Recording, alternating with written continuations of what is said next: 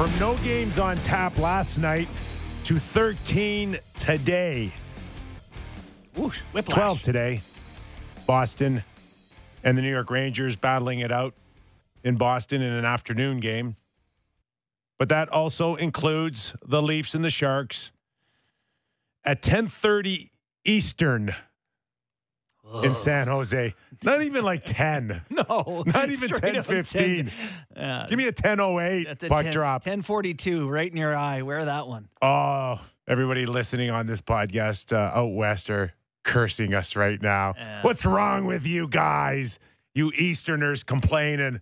You know what makes me feel better about complaining is that even even the youngs out here complain. Even McKee and his brethren.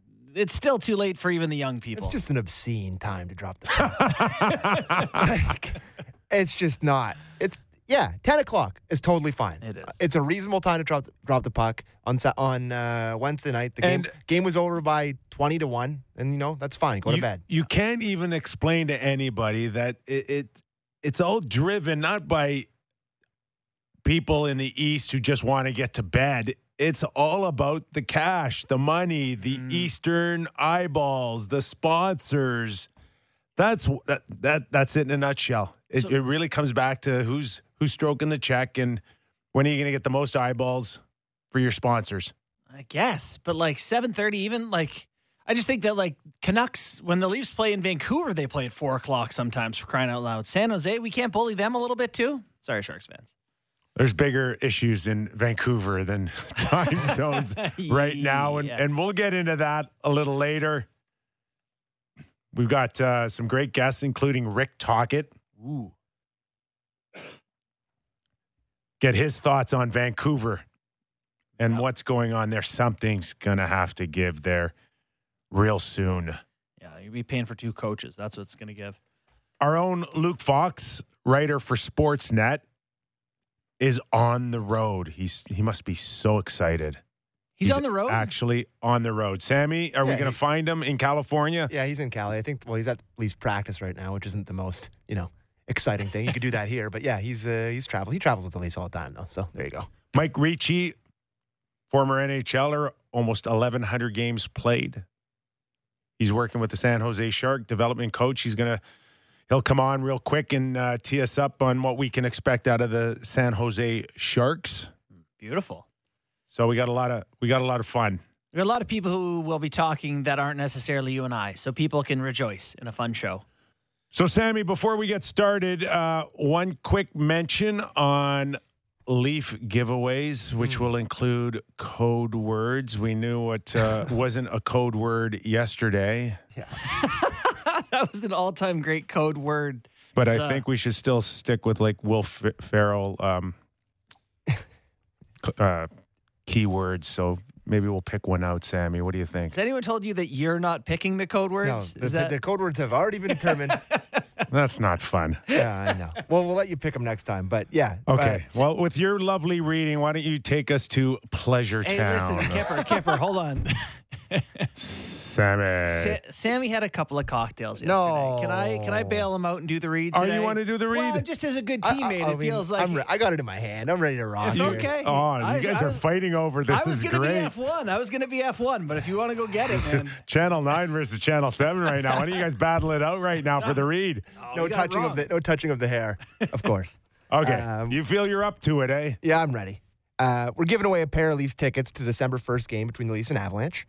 Uh, all you have to do is download uh, yesterday's but and Friday's episode of Real Kyper and Bourne and listen for uh, different code words that will be placed in the podcast. Then text each code word to 59590 and you'll be entered in for a chance to win. Each code word counts as an entry and the winner will be selected on Monday, November 29th. So there you go.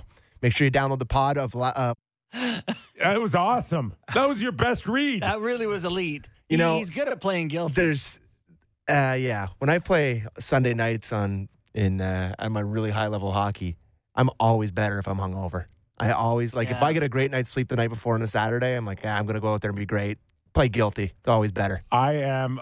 I always play well in the back nine after a couple of uh, little swing juice. yeah, a little swing juice. I just remember my college captain saying, um, if you're going to run with the big dogs at night, we can't be pissing with the puppies in the morning, was his expression. Like, go ahead, you can go out, but we you still got to be there the Well, say next that again. day. What was that? Say You're that going to again. run with the big dogs Yeah. at night. You Yeah. can't be pissing with the puppies in the wow. morning. You know? I actually love that saying. yeah. And I, you know, it made some sense from a hockey And standpoint. we're not condoning anything for anybody here other than just what works for us, right? Well, it stopped working for me, but once upon a time in my life. Yeah. That's funny. and uh, last but not least, we got to tee up. Uh, fr- it's Friday, so we're Oh, going to yeah. do some text messaging, right? Yeah, at text five ninety five ninety after uh, talk after talk at at uh, four fifteen for the back half of the last hour. We're gonna read your texts and you know just just send in whatever you're thinking of. You know, hockey, NHL, roast us what you're thinking about on a end of Friday, heading We're- into we're a weekend. open-minded. Give Oh. us give us your takes on something. I want to hear it. So text five ninety five ninety. We'll get to those later in the show. So yeah, I'm like rubber, eh? It doesn't stick on me, goes back to you on a Friday.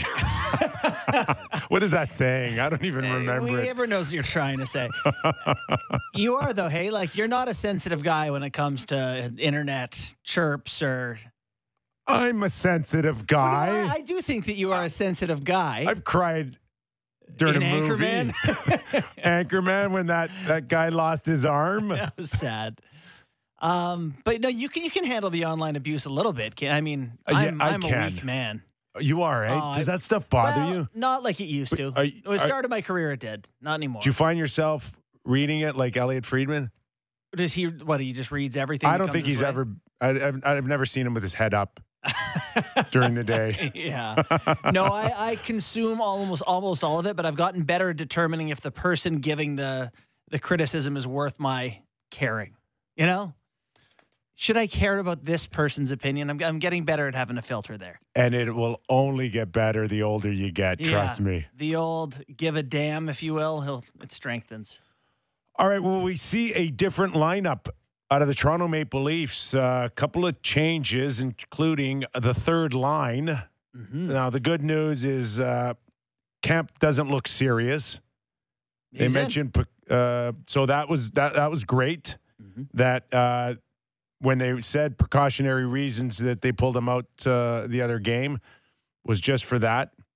So we're not dealing with uh, a concussion there, but uh, another winger off that same line will be out of the lineup tonight. JB. Yes, Andre Kase not uh, in the lineup for precautionary reasons. They're just being careful with him, uh, which is fine given the abuse he takes. So Wayne Simmonds gets the nod. So now Kampf, his line mates are Ritchie and Simmonds, which, you know, that's quite a different look to me than than when Kase's beside him. That that line is a totally different feel. And that line, for the most part, Kampf and, and Kase have, have played really hard. Yeah. but it, it, is that maybe a, a not a great sign that we're not quite out of November yet, and there's some some wear and tear on these guys because we do know that that Kase, for instance, was a guy that uh, saw what all but seven minutes last season. Yeah. No, I know. It- It's been a I- history. and just prior to the, the, the game the other night in the island, uh, he he left. Kase left only to return to come back at the end of the game and go head first into the boards. yeah. And I just remember thinking to myself, and no wonder this guy played six minutes last season. He he plays hard, but Yeah. it's not like uh, the radar is is up all the time in terms of ways to maybe avoid Yeah. certain contact. Yeah. And do you think you can teach that? Because he is someone who legitimately gets himself in, in some spot where he gets hit harder than almost any other Maple Leaf every single night. Could you tell a guy like him, hey, listen, we don't want you to put yourself in a spot where you're always taking the hit to make the play? Because what part of his effectiveness is taking the hit to make the play? And for the Leafs, it's been blocking that shot. Do you want to go to that guy and say, you know, more than you making every play perfectly, we want you to play every game? Or would you rather just say he's going to play this way? It's going to cost us some games, and that's the way it is. Yeah, I think ultimately it, it comes with your own internal experience. You got to remember that this guy, for all intent and purposes, was kicked to the curb uh, with his injuries last year. Kyle Dubas comes back and, and signs him to a, a minimal contract. Mm-hmm.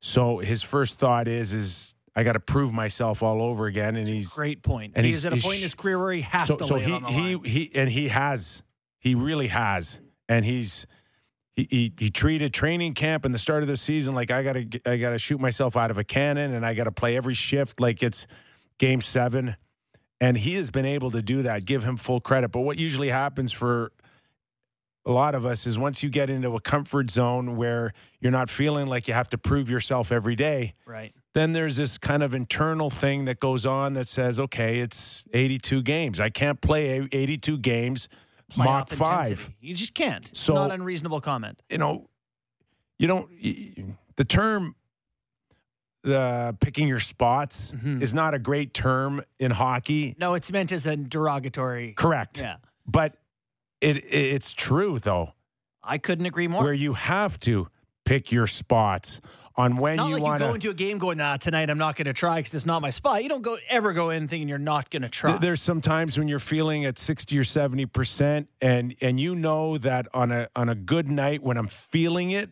I will go hard into a 50-50 puck. Mm-hmm. And then there's other nights when it's I'm going to be have to be on the D side of pucks tonight. even and, and if I'm not sharp enough and quick enough to react, I will get hurt if I go in hard on a 50-50.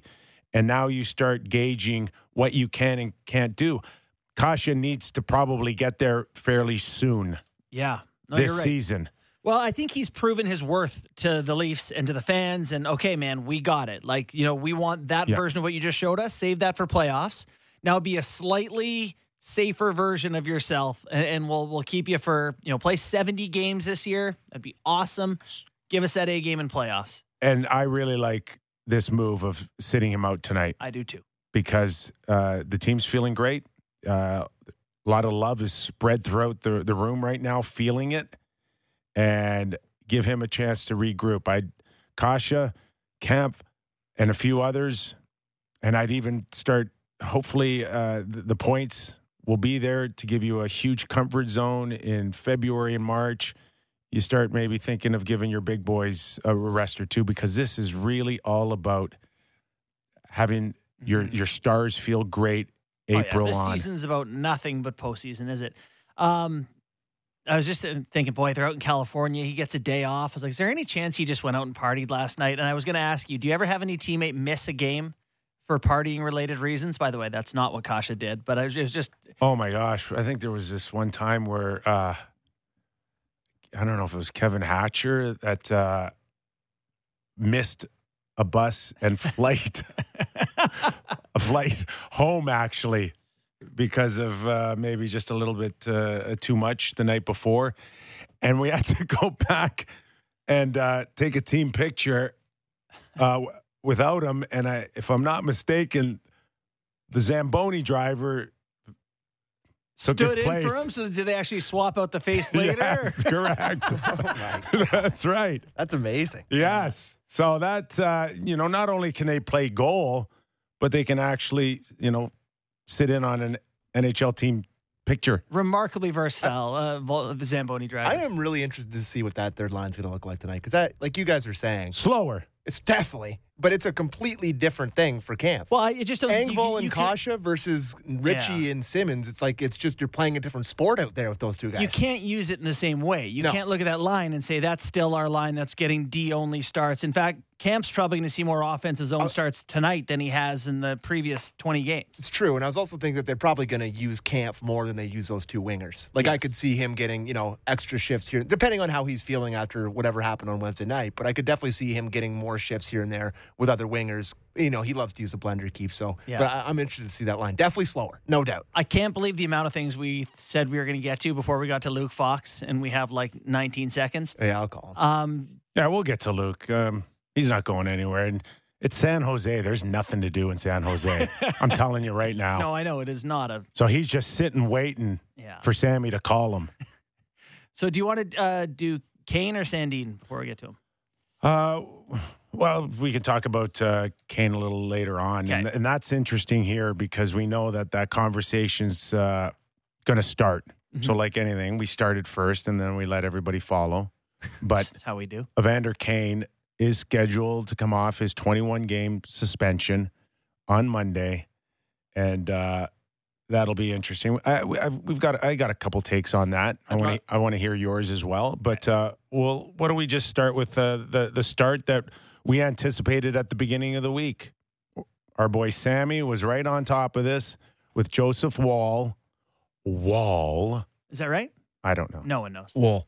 I said it with conviction though, you, didn't I? You did, and I shouldn't have called you out. I sh- we should have just moved on. He gets the start tonight, and it isn't a back to back. hmm Fascinating. Um, you know, I, I think that Jack Campbell, this speaks more to Jack Campbell's situation than it does to Joseph Woll. I really believe this is nothing like, hey, we think we have something. Woll is a, you know, 915 through two games. What if we have a bat? You know, this to me is Jack Campbell is currently the Vezina frontrunner. If you hand it out today, I'm giving it to Jack Campbell. And goal saved above expected. He's behind only Bobrovsky, but he's played five more games than Bobrovsky, speaking to a much harder workload, leading the league in save percentage, goals against average. He has been everything this team has needed him to be. So Woll could be you, Kipper, and they'd be starting you. This to me is not commentary on him; it's commentary on Campbell. And I think it's uh, for the Leaf management. It's like found money that you can go to. Sure, it's like this uh, guy might be okay. You can go to your uh, fourth on the depth chart. Yeah. To start the season, he was four, Yeah, and now four gets his second stint in the National Hockey League third start.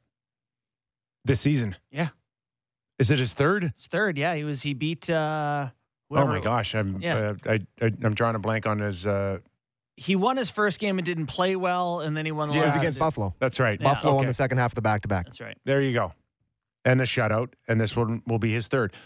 So my point in all of this is that we know he's he's going down next week, Yes. and we know uh, when Mrazek's ready, he's coming back. But what a gift to give your fourth line, conceivably now three ahead of Hutchinson, right?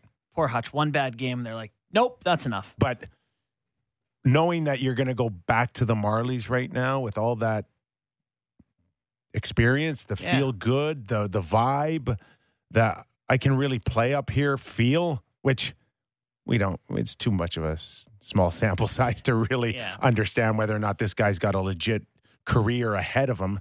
But we talked to But McKenna. it's it's great. And he talked about age of goaltenders, right? Like when these guys hit their peak. What'd you say it was yesterday? You thought it was like, what, 20, 29? 28, Yeah. 29. And Woll's 23, 4. You know, so this is a guy who, yeah, get him these looks, get him, you know, a feel for what an NHL pace is like. Um, and, you know, well, what's the harm? I don't think he's going to see much more than the, this this year, but what's the harm in one more? All right, let's go to Luke Fox. Is this your um, first road trip? No, it's my first um, time covering the whole California road trip. Yes. But I had a, I had a big one earlier this year. The uh, the disastrous road trip: Pittsburgh, Carolina, Chicago. That one I was on. God, they, they're not even taking Joe Bowen and uh, Jimmy Ralph on the road, and here you are following them all through California. You got, you got. Have you found enough time to actually go to the games, or are you just hanging out at uh, Man- Manhattan Beach?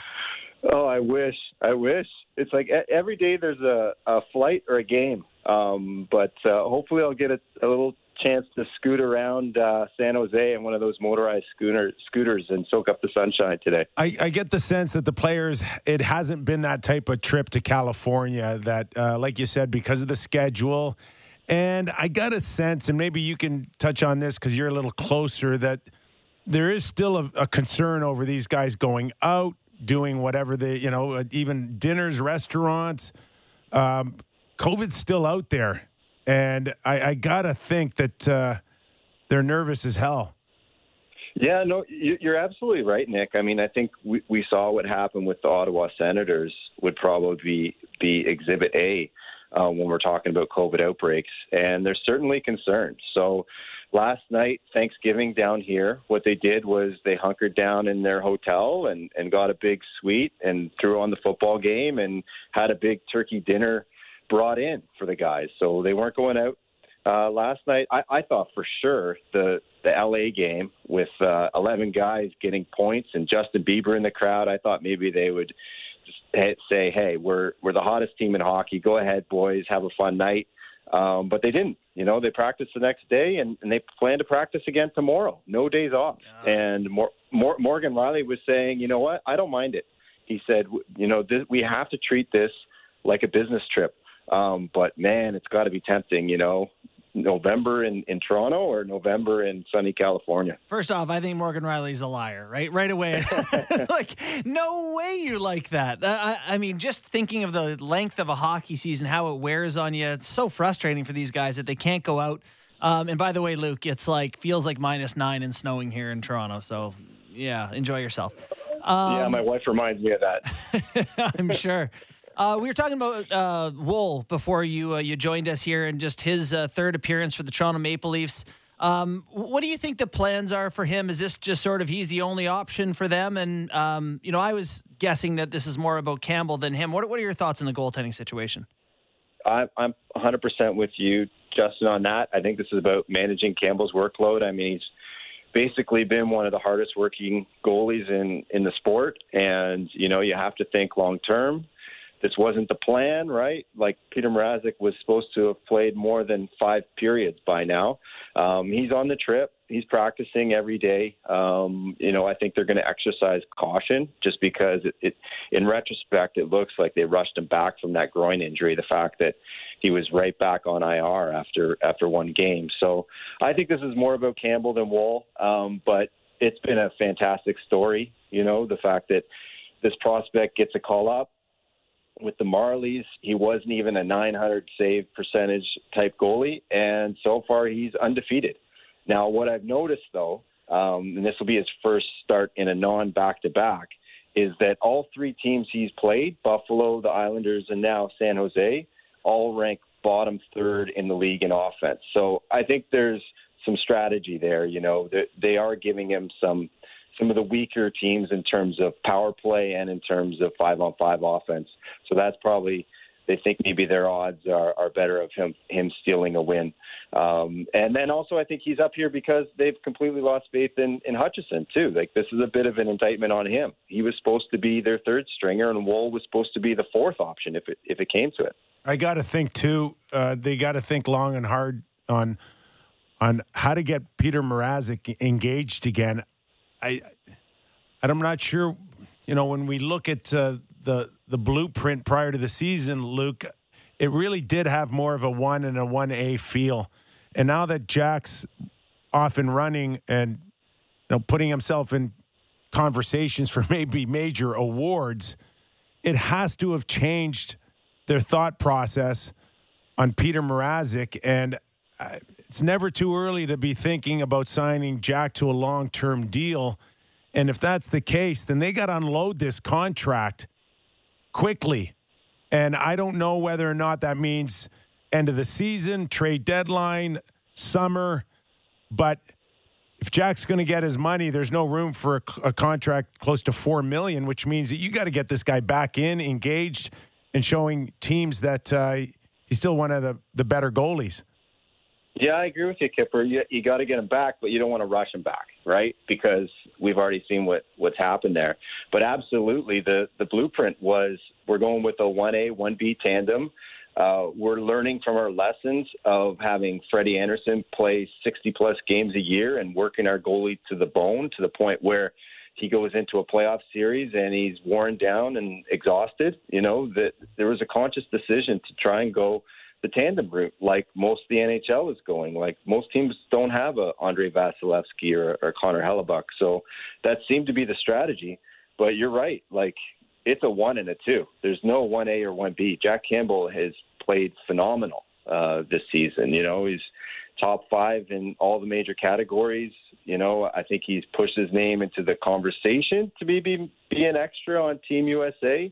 Um, you know, his performance is phenomenal, and and his price has only got to go up. And I agree with you in that maybe you want to unload Mrazek. I just don't know what his value is right now. Like I think it's going to take some building up because if even if you were looking for a goalie, you know, like I think Buffalo's interested in, in finding a goalie. Um, I don't know if Mrazek's at the top of your list, um, but absolutely the Leafs don't want to be spending ten million dollars on its crease going forward because Mrazek has two more years beyond this one.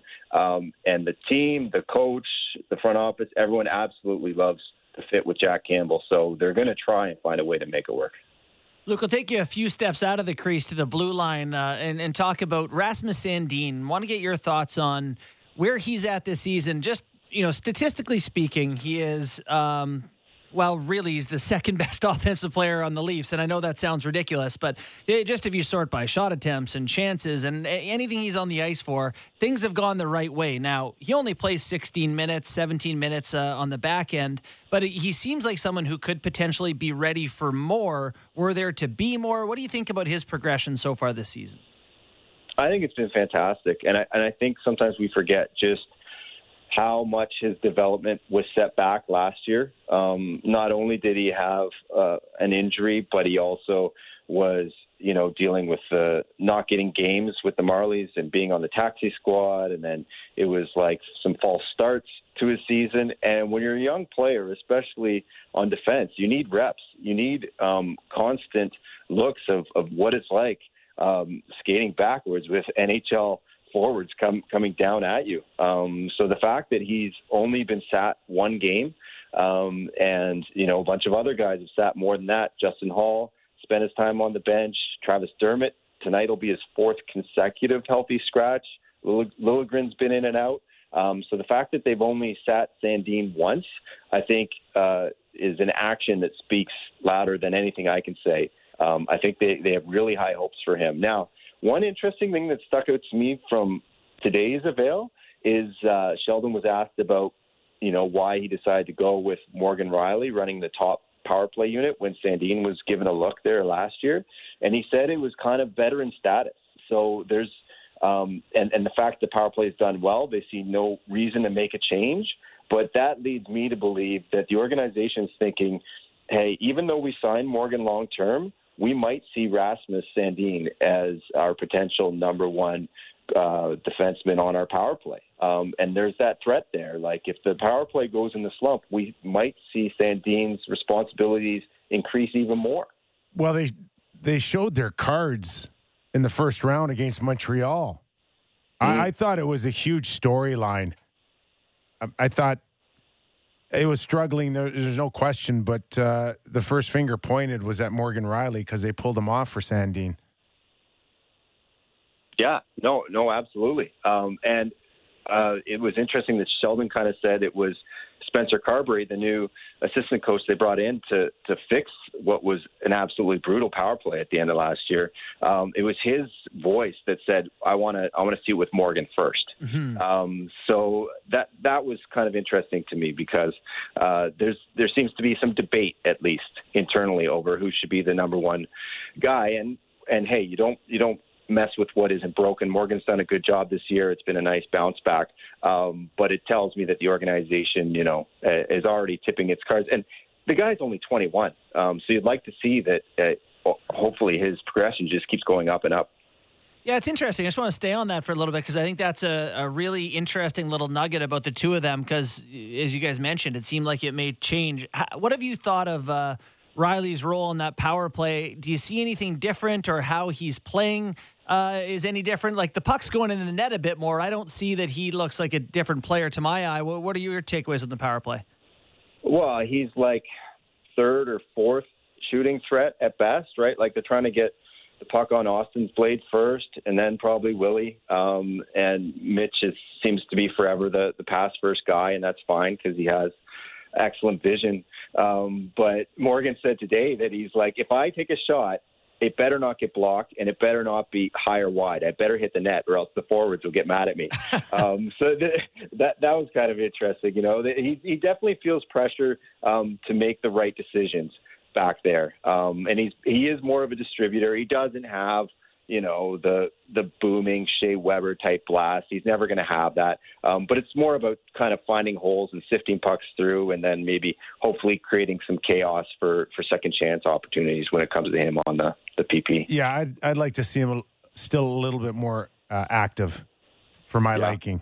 I, I think. it, it, it, yeah, it's going well. They're getting good bounces, but it it's still not active enough. And and I, I like I like unpredictable kind of looks where you're almost you you're five guys the creativity sometimes you got to make it up as you go along i think sometimes you get caught too much into their let's go back to what works but it's also let's go back to what everybody else expects too uh, as a penalty killing sometimes it, it, it, does for me it feels like it, it it's set up to go into long funks sometimes.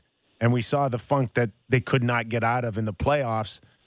But, you know, if if Morgan, I think, found different ways to to be a threat out there, and we know the shot isn't there. That's not he's he's one of those guys that does not have a big shot. If you're going to be the QB on the quarterback, typically you want to be a threat back there with a shot. Morgan doesn't have that, and it's not coming anytime soon. Yeah.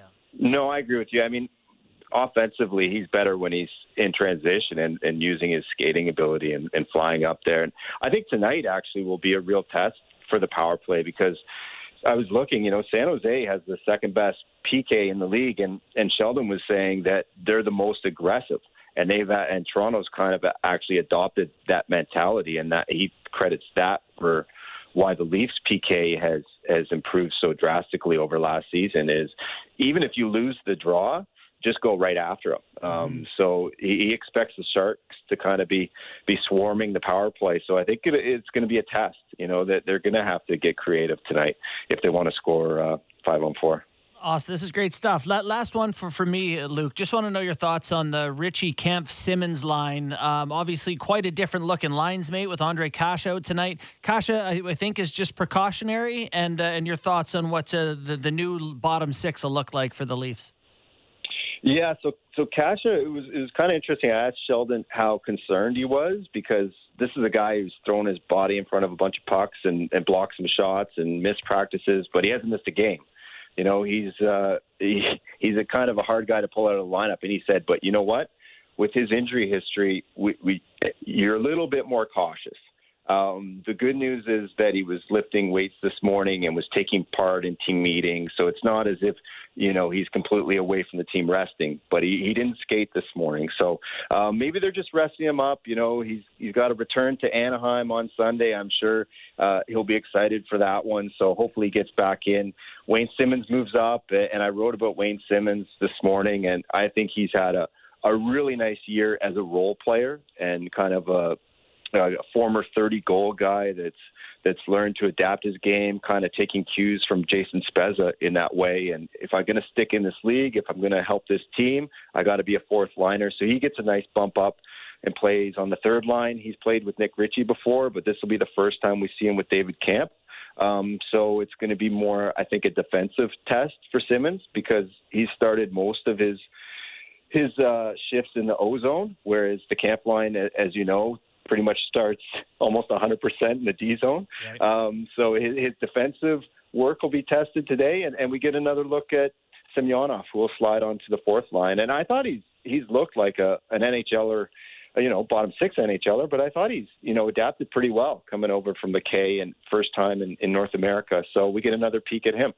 All right, we're gonna let you go because we want to give you still plenty of time to put on your speedo and head to the beach. your scooter helmet, speedo, and a scooter helmet. Oh, it, everything goes below the knee, Kyper. No worries here. no Instagram pictures, okay? okay. All right, Luke Fox. Thanks, man. Thanks, Luke. Okay.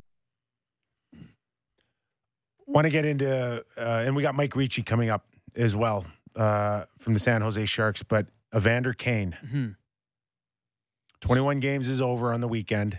Now what? You got to believe that uh, there's been a lot of discussion in the last week, week and a half. I'm not sure they really truly know what they want to do or how they go about it.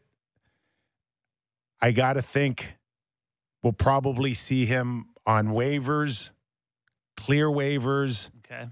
And I, that would buy them time it wouldn't put them in a position where if they assigned him for two weeks for a conditioning stint that then the conversation would keep going on. I, I think waivers is the first option for them. So they put him on waivers and no one picks him up. Like not a chance. Not given, a chance. Given what he's going through, and it sounds like well, I everyone knows it's a mess. It's a, his right. I mean, am I? It is. I sense some hesitance there. Well, it's it's kind of tricky because you know, San Jose's probably doing better than they thought. You know, like a Columbus where you thought that they're just a team that uh, will be bottom feeders this year. Mm-hmm. They're actually having some success. So You're not suggesting they'd use him. Put him in the lineup. No, I'm Yeah. I'm suggesting that uh, there might be a trade out there for him. Hmm. That there might be teams desperate enough to take Evander Kane off San Jose's hands. Now, I don't proclaim to be an insider. I don't have a ton of connections. I have some, not not to not nearly as many as you, but like it sounds like this guy's legal troubles are ongoing is an understatement in terms of what's out Well, there and what's coming and that's- what's That would be my first thing. If I ever thought that uh, I was thinking about it, you'd really have to cover yourself up and, and do your homework on what is still Right. out there and Yes. what's not. As far as the league is concerned, he will have fulfilled his duties on a 21 game suspension. So I would imagine when they also said that there's nothing else to investigate, and the NHL has also made that clear Mhm. that there's nothing else, JB. okay. Yeah. So I mean, so if the NHL's okay that they've looked into his uh, domestic issues, mhm. then all you're looking at is a guy that is going through a divorce, like many players in the past have, and that's it. Mhm. Now, if I'm a team struggling to score goals and I'm desperate enough to try to make a, the playoffs, and I can get a legit 30 goal scorer here at a fraction of the cost. So he's got three years left at seven. Could I convince San Jose to pick up 50% of that just to clean him out of their room and you think they pick him up? like, he can't be in their room. They don't want him in their room. They've made that clear. Yes. So I got to get him out. Am I going to bury him in my minors? Yeah. Does that help your your team? Is it still Worcester? I don't know. You, you, is he going to go play in Worcester for two weeks? And But that's still part of my organization. If he's not Right. good enough for my big boys here, why would I stick with the developing kids, my futures down there? Why would I want to if if I'm if I want him out, I get him out. All I'm saying is is there a team like the Boston Bruins where they have an ex- incredibly strong room led by one of the best modern day leaders in NHL history in Patrice Bergeron and Marchand and Pastrnak. Can I get him in that room and make him make everybody feel like this guy will be on his best behavior? We're getting a 30 goal scorer and it may only cost us 3.5 million mm-hmm. if San Jose can pick up the 50%. well, and you, and you know how NHL teams are. Like when Carolina signs Tony DeAngelo, they don't they don't bring him in and say, "All right, kid, you know, like you be on your best behavior, three strikes and you're out." They sit him down. They say, "One strike and you're out. You have one strike. You look at one pitch." And it's a strike. Bye bye. And and so that's that would be the Kane thing. Well, last time I checked, uh, Tony's been okay and Tony's been real, real no, good. really good with no issues, yeah, and it's been quiet. it has been. It has been everything they, you know. I, I'm sure that was And part there of it. was a like, we're lot Carolina. of noise about this guy. you know, it being Carolina helps in terms of media coverage on a day to day basis. You know, we don't. So can Evander Kane do what Well, I'm Tony just, I'm- I'm DeAngelo just- has done? I'm just saying teams would talk to your point if the domestic abuse stuff or the domestic I don't even know to be honest I don't know the extent of what's been accused if the league has Yeah. dealt with that and now it's just a gambling thing and a reputational thing So I could see a team being like yeah I guess and it's not like you know it, this really stemmed from his his wife making a lot of noise in, in social media about uh, gambling and betting, but she does not want to go on record with the National Hockey League. She doesn't want to go on record, I think, with any other kind of. So if that's the case, there's there's really nothing else to to go on. in terms of to stop teams from acquiring him. I think you would have to a have a strong room, b have a good PR team because you you can't doesn't matter. You know, for me, my favorite team, I want no part of that guy. Like he's there's not a not a good thing has followed him you. anywhere he's I- gone. I, I totally see that, and I I I, I buy into that, Yeah. but I also buy into. I got to make the playoffs. I got to. oh yeah, I got to No, sell it's- tickets. It's, it's E- even Arizona, for God's sakes, which should at least consider it. Like I know they. I I'm with They- you that they- hockey teams should try to get better, but they have no interest in that or seem to have no interest. Columbus Yeah, now you're talking. You talk. Uh, you could tell Colum- Columbus team Col- uh, cap like, space wants to be good. last- kind of a good start. Last time I checked, Quieter market. last time I checked, Columbus seems to be a team that could have a legitimate shot of being top three in the Metro. Oh, Carolina, Washington, and then who? I guess Pittsburgh and the Islanders. are the teams Rangers. I think are the next best teams. The Rangers there. Phillies kicking around somewhere. W- Okay, uh, I Islanders. just I just named the whole division. Islanders are the worst scoring team in the league right now, and I can't ever imagine Lou going to get Evander Kane. Yeah. No, that's not happening. No. I can't even believe I tried to sneak him past everyone as one of the better teams there. Sorry, Sammy, guys. Super Sammy, do you buy into a little bit of what I'm saying that there might be a few teams interested in Evander Kane if they can pick him up cheap? Vander Kane is a power forward who scores 30 goals, flies around the ice, can fight, can hit, can do everything you want on the ice. Does a lot of stuff off the ice you don't want, and you, the strong room thing, the Bruins make sense to me. Everyone wants to be the last team when the guy finally figures it out. Has Antonio Brown figured it out yet in the Nah, NFL? yeah, he's, he's He's- got some things going on. he have a fake He- vaccination He did a card vax thing, yeah. yeah. But I, I, I think the Bruins have a strong enough team. That that's something to me that would be interesting. If they're getting him at like half the price, like Kyper said. But yeah, we should probably go to get Ricci. All right. We're going to take a quick break and we're coming back with Mike Ricci, former NHL NHLer, current development coach with the San Jose Sharks. We'll get into a, a little bit more of uh, what's going on with But- San Jose. But not that conversation. Maybe we'll spare Maybe we will. Maybe. Okay. No. Well, What's, what are you talking what, I don't what know. are you doing? It's uncomfortable. we like uncomfortable on this show. you do. You do. Back after the break. The code word for today's episode to text to 590 590 to qualify for your shot to win Leafs Avalanche tickets on December 1st is Marner.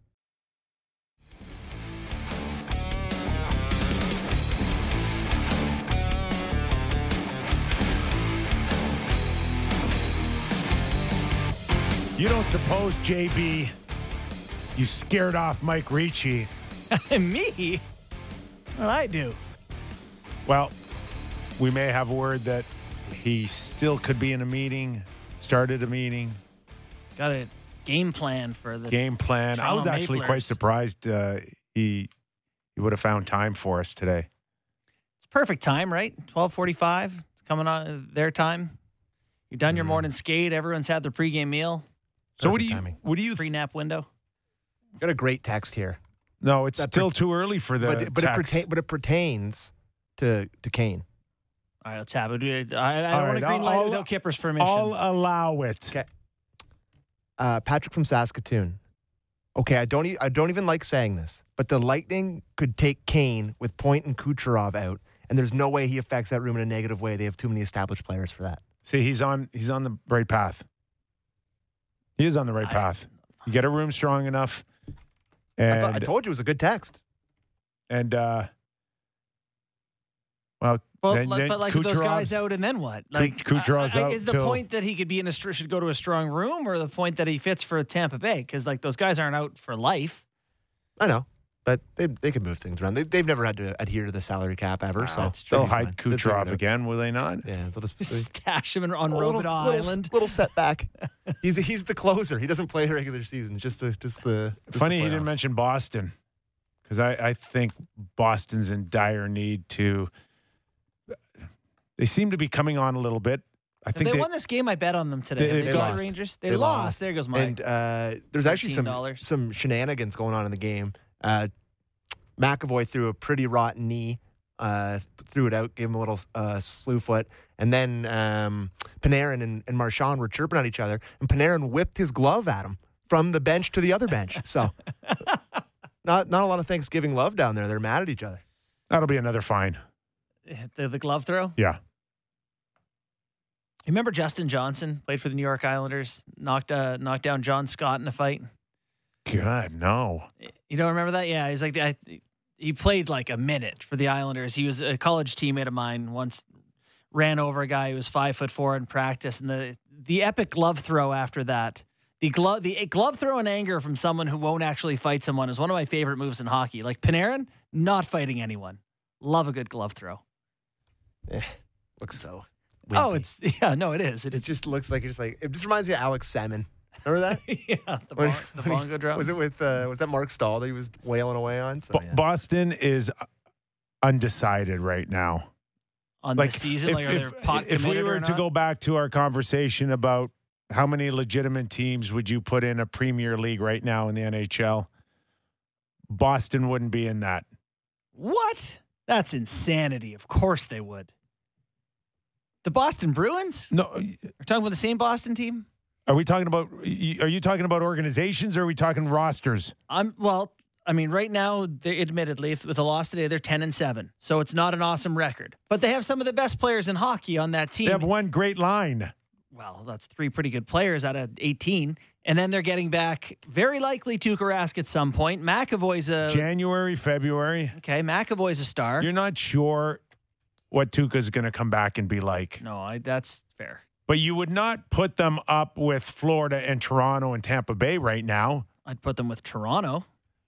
You wouldn't? Ah, yeah, it's still too early for me, but uh, the perception is one's trending in the right direction, and I, I don't know. Uh, Boston's also had what five games in hand Yeah.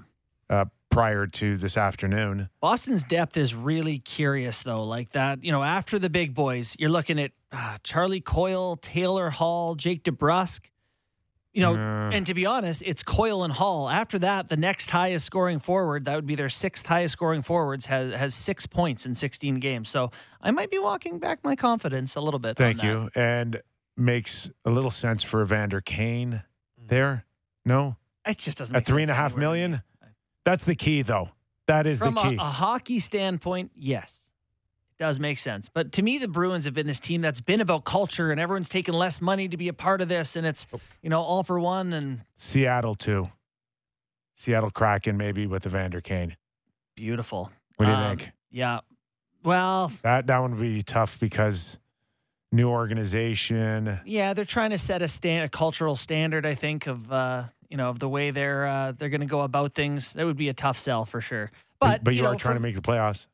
Uh, yeah, if you're trying to make the playoffs, you should get Kane today because they're six and twelve. Although they won two in a row. and big ones, big right. big wins too Big against one against Carolina too, which was uh, a huge statement game I think for even Ron Francis who came from that organization. Tough Uh, schedule. Ricky Olczyk as well. We got the the great Mike Ricci on the line. Is that true? On a day of a game. I don't know about the great one, but I'll, Mike Ricci's here for sure, you know, there's so much we can get into, but I'm I'm, I'm going to hit you right between the eyes right now. Why do you still Uh-oh. have long hair like that? Like, when is that haircut coming? well, it's first of all, it's not that long. Second of all, see, you don't. No one notices the nose. See? I'll let you in on a secret. That's been the focus all these years. That's it. That's, and I hate getting a haircut. You know how hard it is to get a haircut in California? I can only imagine. I can only imagine. So, where are you? Are you on the bench? Are you upstairs? You rotate? Uh, like, what, what's the latest with you? I'm upstairs now. Yep. Yep, upstairs. Thrown off. I've been fired so many times now, it's getting crazy. well, that's great. So maybe you can give us some uh, insight into the team the the Leafs are playing tonight. Uh, you know, off to a good start this season, 10-8 and one. Uh, what's different about the the San Jose Sharks this season? Well, you know, I think uh, this year Boogie was his first, really his first chance to have a training camp with the team. You know, he took over the team after Christmas, and then you know the whole COVID thing happened. We had really a three day training camp, so it's kind of he was able to, you know, training camp was a hard working training camp, um, really hammered in on the details, and and I think that's what's made us a better team. You know, we know it. I think the guys is more important. You know, I, we can know what it takes to win, but it, the guys need to know it, and I think they know what the recipe is. And you know how it is. It's not easy, but um, we've done it more times than not and been able to win games. When I um, look back a few years ago and, and Erik Karlsson was traded there, Reach, uh, there's no question what a talent he is. But sometimes you wonder, uh, you know, with Brent Burns there, was there room for what I thought might have been like two alpha dogs where one's now in a position where it's like a 1 1A, almost like two great goaltenders that don't necessarily have a definitive number one. That that felt like it. And maybe the chemistry was off early, but is it fit in nicely now? Is it to the point where you're you're maximizing both these great talents? Yeah, I think for you know for sure. Um, they're both good guys. They both, um, you know, they they get along and they want to help each other. So that that was always good. It's just finding ways, you know what I mean, to get them the ice time that they need with the, you know, with the right guys and stuff. And you know how it is. Sometimes it just takes time, but I think it is. And you know, it's starting to come together. I think they both, you know, Burnsy's defensive game has gone up huge. He still is, you know, obviously a, you know, an athletic big man that can do a lot of things. And you know, Carly's finding his way in this in on the team too now. And you know, like I said, it, it's been kind of weird with you know the COVID and all that stuff. We haven't really been together. Even when we were together, it was kind of we were apart. So uh, yeah, they've built some chemistry with each other. I think the good thing is they've always got along. There's no you know, I got to imagine there's competition between them, but nothing where it, it it hurts. You know, they're they're definitely pushing each other, and you know, we still got to figure it out. I think as coaches, we always talk about finding ways to, you know, to put them both in a situation where they're we're getting the best out of them. But you know, they've been a part of the team now, and they're a part of the culture, and I think that's. uh that's huge. It starts there, and you know they're such good talents, both of them. They'll find their way. Mike, tell us a bit about your focus as development coach for the San Jose Sharks. Is there uh, specific players that you're target, targeting or skills that you're working on? What is it that has your attention these days? Well, I just think you know Boogie's really just being around the net, and, and you know obviously with analytics now, I mean, you know they can put a number on it. You know goals are being scored around the net, and you know I I believe anyone can do that. You know, and I think that's been my main focus: getting guys to the net, getting around the net. You know, shooting more with a purpose. You know, sometimes you don't always you don't want to tell a guy not to shoot to score, but at minimum creating a rebound because analytics say you know after a rebound, you know whatever the number is, and that just stuff like that. And Boogie's been, you know, I think I've always done that, but now really focusing on it and and just you know you can't turn anybody into a you know, you guys know like a 30 goal scorer, but I really believe anybody, you know, if we can get everybody chipping in with, you know, two, three, four extra goals here and there over a year, it'll add up. And that's pretty much what I try and do. And then, you know, really anything, you know, PK, PP, it's actually been great for me because, you know, I can work on a bunch of different things and whatever kind of the flavor of the week is and, you know, just kind of figure it out that way. But just trying to help guys. Obviously, you know, I don't think it really matters what I know or what a coach knows. It's what the player knows, what he retains, and having you know more voices saying the same things. I think is is good for players. So you know, I've always believed that. I mean, you can you can find ways for guys to get a goal here or there extra, but you know we don't really focus on. You know, you don't want to. If you spend, if I spent my whole life trying to turn a guy that's going to score ten into a thirty goal scorer, you know, I wouldn't have to cut my hair; it would just fall out.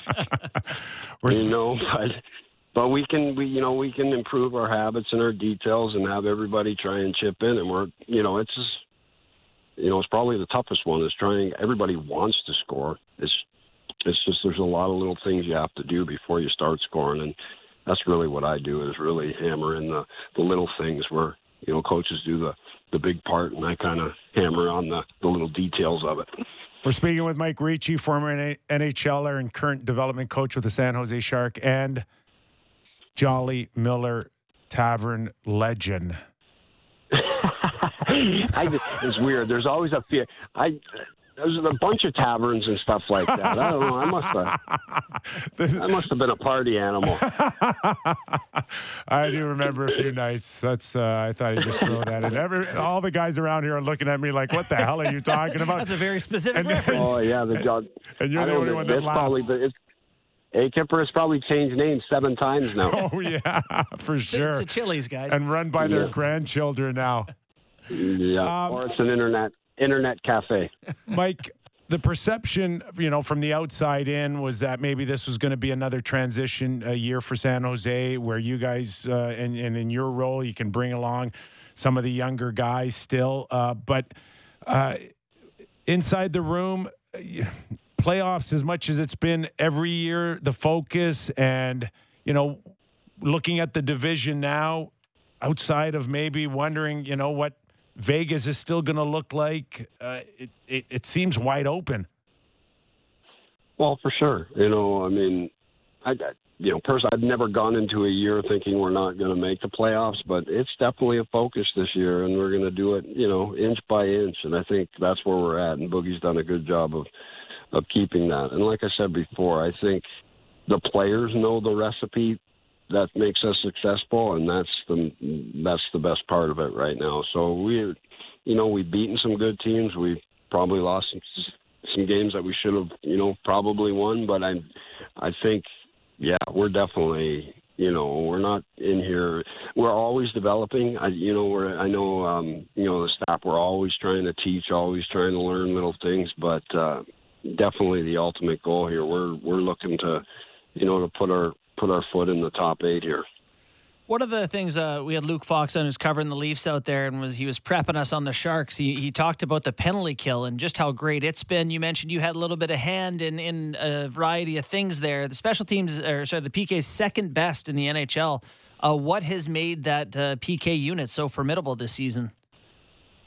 Well, I think it goes with with the way we want to play in our D zone. Just uh, you know, pressure and, and speed and taking away time and space and you know, guys, uh, you know, Johnny Madden and Dan Darrow have done a great job of all the little details of it.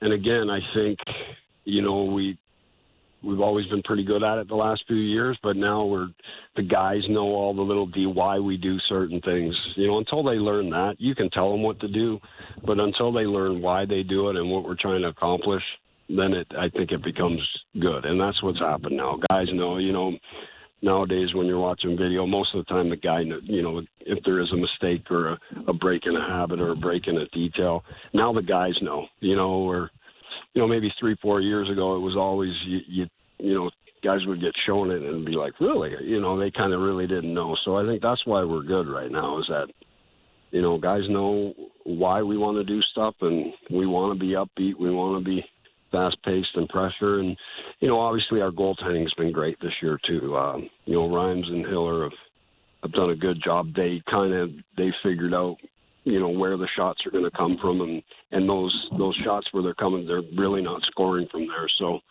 you know, obviously we got to keep that up. Special teams is a huge part, and um, you know, Johnny Madden does a good job. I think we're both the same. It's just doing the little things right and and keeps hammering it down. So you know, like I said, the more the information when the players know it, then you're good. You know, coaches always, you know, it's easy to go up and draw it on the board, but once the players know it, then we're cooking. Mike, uh, a lot of Leaf fans thought they were looking at a 1 1A uh, with Mrazek and Campbell, and Campbell's uh, ran with it. Uh, obviously, uh, an injury to Mrazek has kind of eased that decision up. Um, but you mentioned Reimer and Hill, and it looks like a true 50 50 1 1A. Is that something that will continue, or if you guys anticipate someone getting hot, could they run it, or is this just the trend that uh, inevitably, you know, uh, San Jose and maybe a few other teams will will have to go to?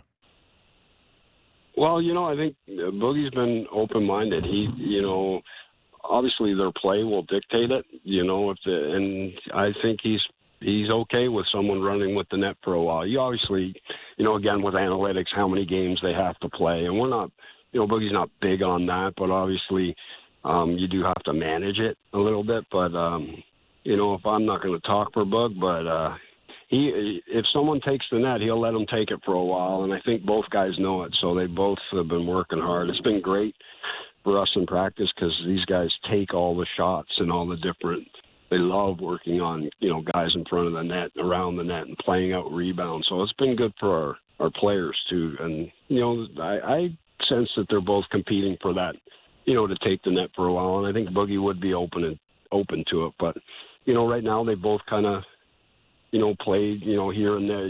You know, kind of alternating. I think Rhymes may have played a few more games, and he's been great. And I think Hiller's ready to explode too. So, obviously, our goaltending is hugely important. And I think everybody feels comfortable with it. So it's always good when you have that. Just one more, uh, Mike, and, and I'll let you go. Uh, earlier, we were talking about Evander Kane's suspension coming up at uh, at the end of this weekend. Is there a sense, one way or another, whether or not he'll be coming in, joining you guys, playing? Uh, is there any sense, or do we all have to wait and see?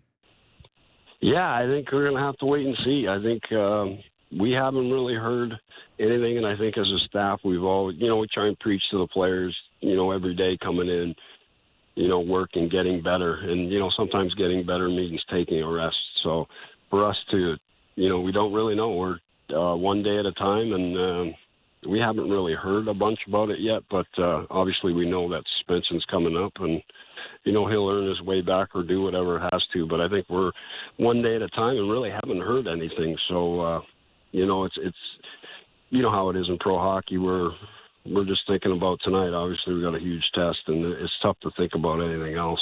We're always yelling at each other too, but we never have time. We either do the systems and get ready for the game, and then we start arguing with each other. So we don't have time for that stuff. Any any last shout outs to any drinking establishments in Scarborough, or are you okay? Oh, there's too many. There's too many. Oh my god! But the good news is, I'm 50. I have matured.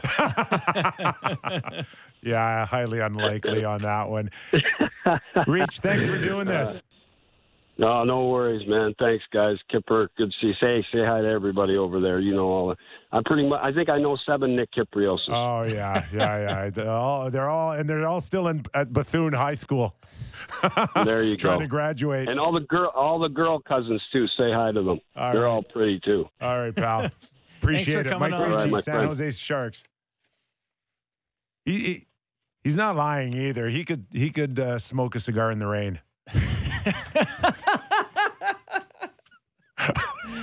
You know, you feel for a guy who's who's had to make that joke before. You know, I'd love to say that was off the cuff, but I think that's that's come up before in Mike's past. So you know, we didn't get anything out of him on Evander Kane. They're just You had to They- do it. they- eh? You had to ask. You had to. without a doubt. I, I felt like that was like a thing between you and I that you had to do it right in oh my yeah, face. you like you, you you just egged me right on. I, I thought we were almost through it. I saw the clock. I was like, oh, we might get out of here. No, you did. Great answer though. No, I mean he handled that like a pro. he is a pro. He gave us nothing. Exactly. Yeah, like a pro. Exactly. He filibustered I- us like, and moved the, on. The PR when I asked the PR guy there this morning uh, to, for him to join us or whatever, I was well last night. He was probably like, if they ask you about Kane, don't say anything. Say nothing at all. And he did a great job of it. So there you go. But he knows. Oh, he knows. He oh, guaranteed he knows. Yeah, Yeah, you think he you think you think Mike Ricci's walking around the, the San Jose Sharks facility? He doesn't know what's going on with Evander What Kane. would He you knows. bet now on? Uh, I would say Monday waivers or Tuesday waivers. I mean, as soon as they can put him on waivers, he's going on waivers. I was convinced that it was going to be like a go down to the minors. Like, what about a team imposed suspension? Is that a thing? You still got to pay the salary cap hit? But Can you just have a guy sit at home and play Xbox? Probably can. Yeah, I, I would imagine that. Uh, Teams have done that. They if did that to we're Naz. just- They did that to Naz here. Yeah, like they say teams we're not ready to, to deal with this guy yet. Go home while we figure it out. Although if they haven't figured it out by now, surely Nick, they've talked around the league, right? They've asked everyone, Yes. put him on waivers. Will anyone claim him at the full seven? And if not, they may know that they have one or two people. I imagine if something is going to happen with him, it happens in the few days after his return. Otherwise, I don't see anything happening.